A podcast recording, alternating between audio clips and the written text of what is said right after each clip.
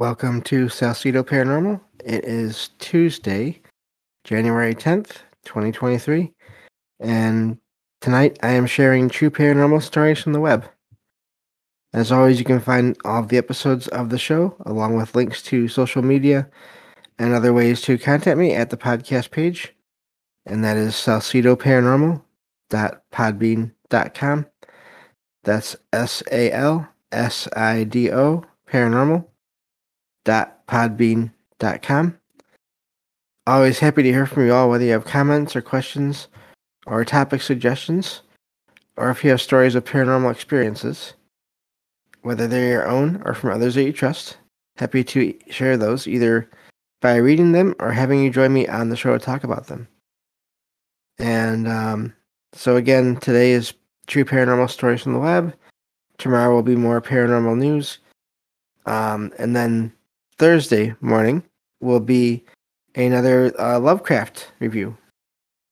Um, trying to get finished with that book, so um, gonna keep pushing forward with it, and uh, and then once that's done, I um, thanks to a recommendation from um, Michael Strange of Troubled Minds Radio, um, gonna dig into some mythology, talk about some mythology and the connections between that and the paranormal. So those will be I haven't pl- uh, planned those out yet as far as format goes, but uh, and I'm still looking forward to those. I think they'll be a lot of fun. So, um, but yeah, so I still have a few more episodes of with Lovecraft to go before we get there. Um, so yeah, that's gonna be Thursday morning and uh, or Wednesday night, depending on how you look at it, where you're at. Um, so that's the plans for this week, and uh, and then Got a couple extra shows happening that will not have streams, but they will just come out um, as soon as possible. So there'll be at least um, looks like two bonus shows this month. So I'm really happy about that. And uh, yeah, so I think that takes care of everything. Uh, so now I can get to the stories here. And I just found these earlier tonight. So, um, and let me see here. Let me find the first one again. All right. So this first story says In September of 2022, I visited Italy for the first time. I traveled to several of the famous cities, including Venice, Verona, and finally Rome. I am fascinated by ancient history. So this was the section of the trip which I had the highest anticipation for. My passion for Rome in particular grew through a close friend with similar historical interest who has run the Rome Marathon many times and introduced me to the stone tape theory. And uh, says more on that later. And yeah, it does get into it here. So I'll just let the writer go into that when we get there. It says, anyway, on the second day of my visit to Rome, my girlfriend and I decided to head for the Colosseum. As expected, it was a fascinating experience, slightly dampened by the sheer number of tourists. But we were adding to that problem, so I can hardly complain. For anyone who has visited the Colosseum, you will know that there is a fixed path which funnels visitors through the various levels of the structure in one direction. Nothing strange or startling occurred until near the end of the tour when we had just passed the gift shop. We were walking down a curved corridor on, a, on the second level towards the exit and I was looking through the archways across at the mostly destroyed stands on the other side of the arena. My view was, of course, obstructed by each pillar that we passed. Suddenly, as my view swept past one pillar, I saw what I can only describe as a lively, bustling group of people in the stands. It was like viewing the crowd of a football game, from a distance. It was so quick because as I passed the next pillar and saw into the next uh, archway, excuse me, they were gone. I remember stopping in my tracks, shaking my head, and thinking, no way, impossible. As we walked through the rest of the building, I didn't take much in. My mind was on a discussion I had had with my close friend about his experience when visiting the arena. He described this pr- profound sense of sorrow, like, uh, and a sensation like he was walking through, uh, and there's this word here, it might be a another another language. I'm not sure, but I'm guessing the just history, possibly, or feelings or energy. When he visited the site, he theorized that perhaps in areas where vast amounts of death and suffering had occurred, some re- residue of this energy was left behind. I'm sure I don't need to butcher the stone tape theory any further, as most on this website that's where I found this this story, are probably familiar with it anyway. But that's my strange little time slip experience in Rome, and as time slip in quotation marks. So yeah, it does seem like it's either a time slip in a way, or just a residual view of a sighting of.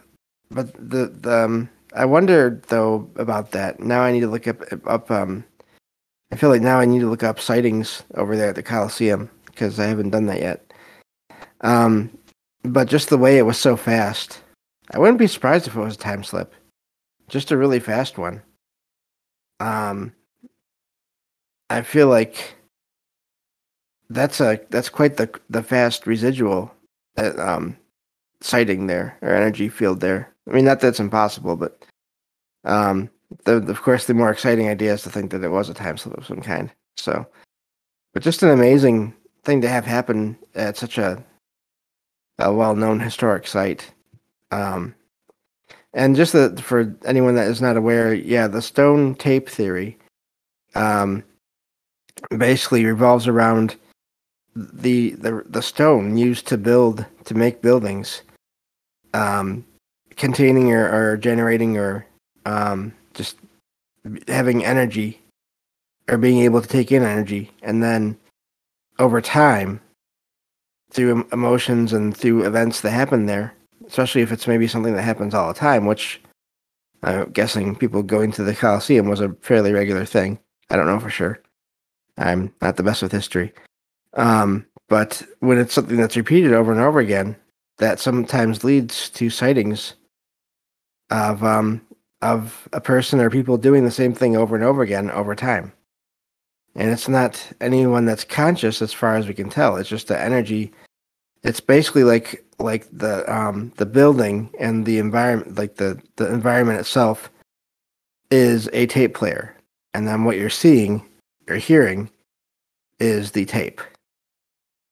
Um so anyway, that's basically that idea. I'm I don't think I'm doing the best job at describing it either, but um, but yeah, really amazing story there and sighting of uh, something at a uh, major historical historical site, and then and in the middle of, of, the day too, which is also really amazing too. Um, you don't always hear about those daytime sightings quite as much.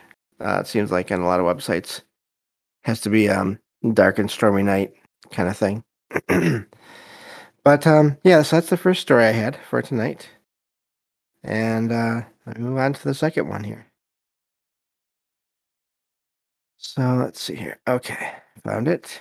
This one says, This was about 10 years or, or so ago. My friend and I were in the living room talking. All of a sudden, the dining room, that has nothing but a chandelier, flashed light. We both saw it out of the corner of our eyes. The weather was normal, and this was not a flash like the light turn turning on. The room flashed so bright that it literally disappeared into nothing but whiteness. We also felt a, a wave of intense heat for a second, and we were at least 30 feet from the room.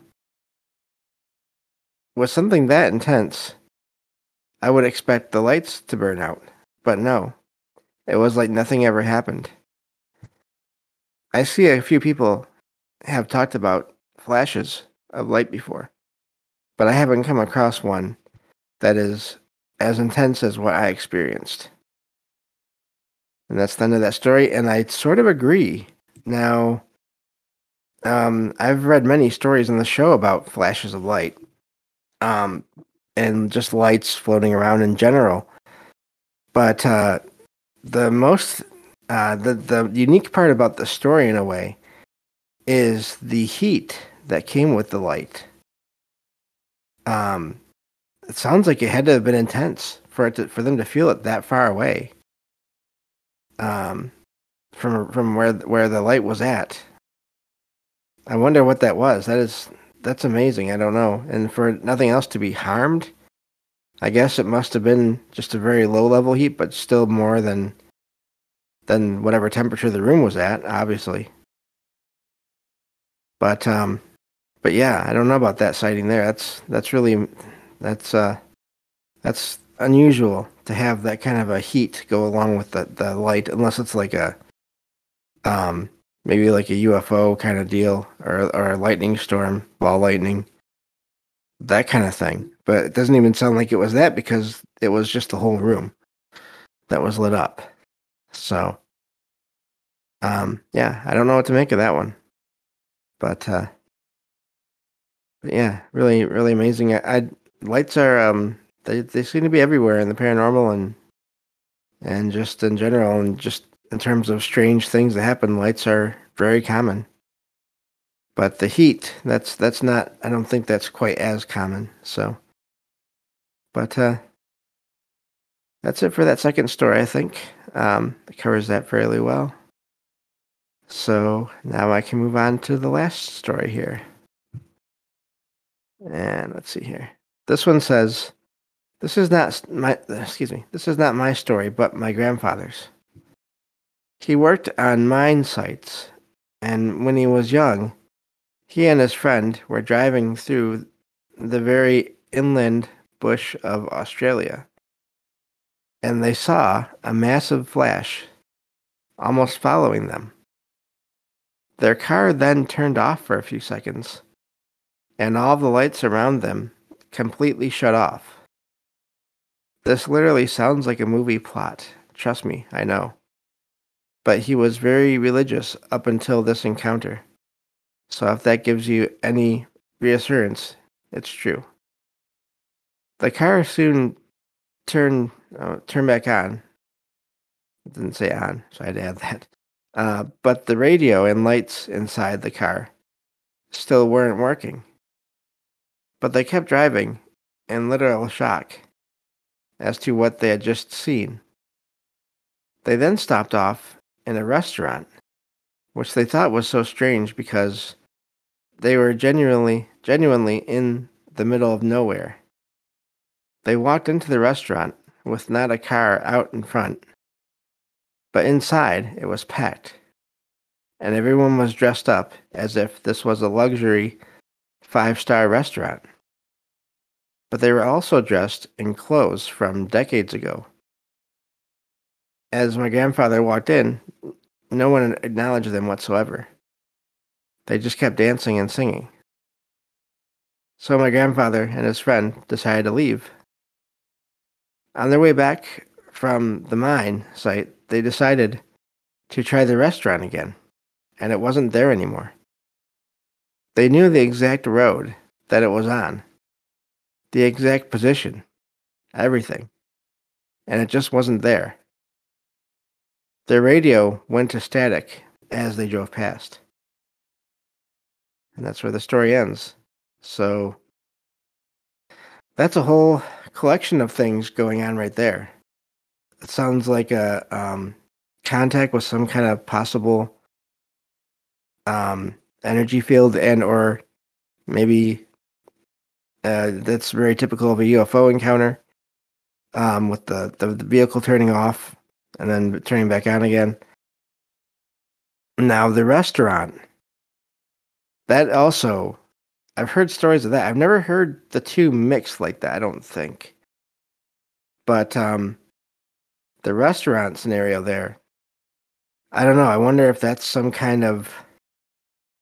See, I wonder how much. I don't know. It seems like that could almost have been like a screen memory.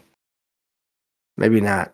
But it is odd as well that the radio, when they drove past that same location again, the radio went to static right where that restaurant had been before. That is just an odd, amazing story. Um, and uh, I don't know, coming from someone that is probably uh, around before any kind of major social media, I don't think they would have said that for attention. Um, especially being, yeah, I just, I don't know. I don't see that as being a major factor for making up a story like that. Um, so really, if it is, if it is the way it happened, that that's that's two different kinds of paranormal events or encounters in one short period of time, is what it really is. Uh, of course, there are stories of people encountering buildings and then going back there, and then the buildings aren't there anymore. Um, and then there's stories of people being in vehicles and then having it shut down when there there is something um, like a UFO in the area, or or whether it's a craft or it's lights. Still, that same um, disruption of energy fields and within vehicles is common. So to have two at one time, that's uh, that's almost like winning the lottery, but not in the best way. So I'm glad that nothing else happened um, to them. But uh, that would still, I'm sure that's something that stuck with them for the rest of their lives. It's, it's, it's stuck, sticking with them. I don't know the age of the writer or their, their grandfather, but I'm sure they never never forgot any of that. So, um, but I believe that covers everything for today. Uh, I'll be back with uh, paranormal news tomorrow on the next episode of Salsido Paranormal. Take care, everyone.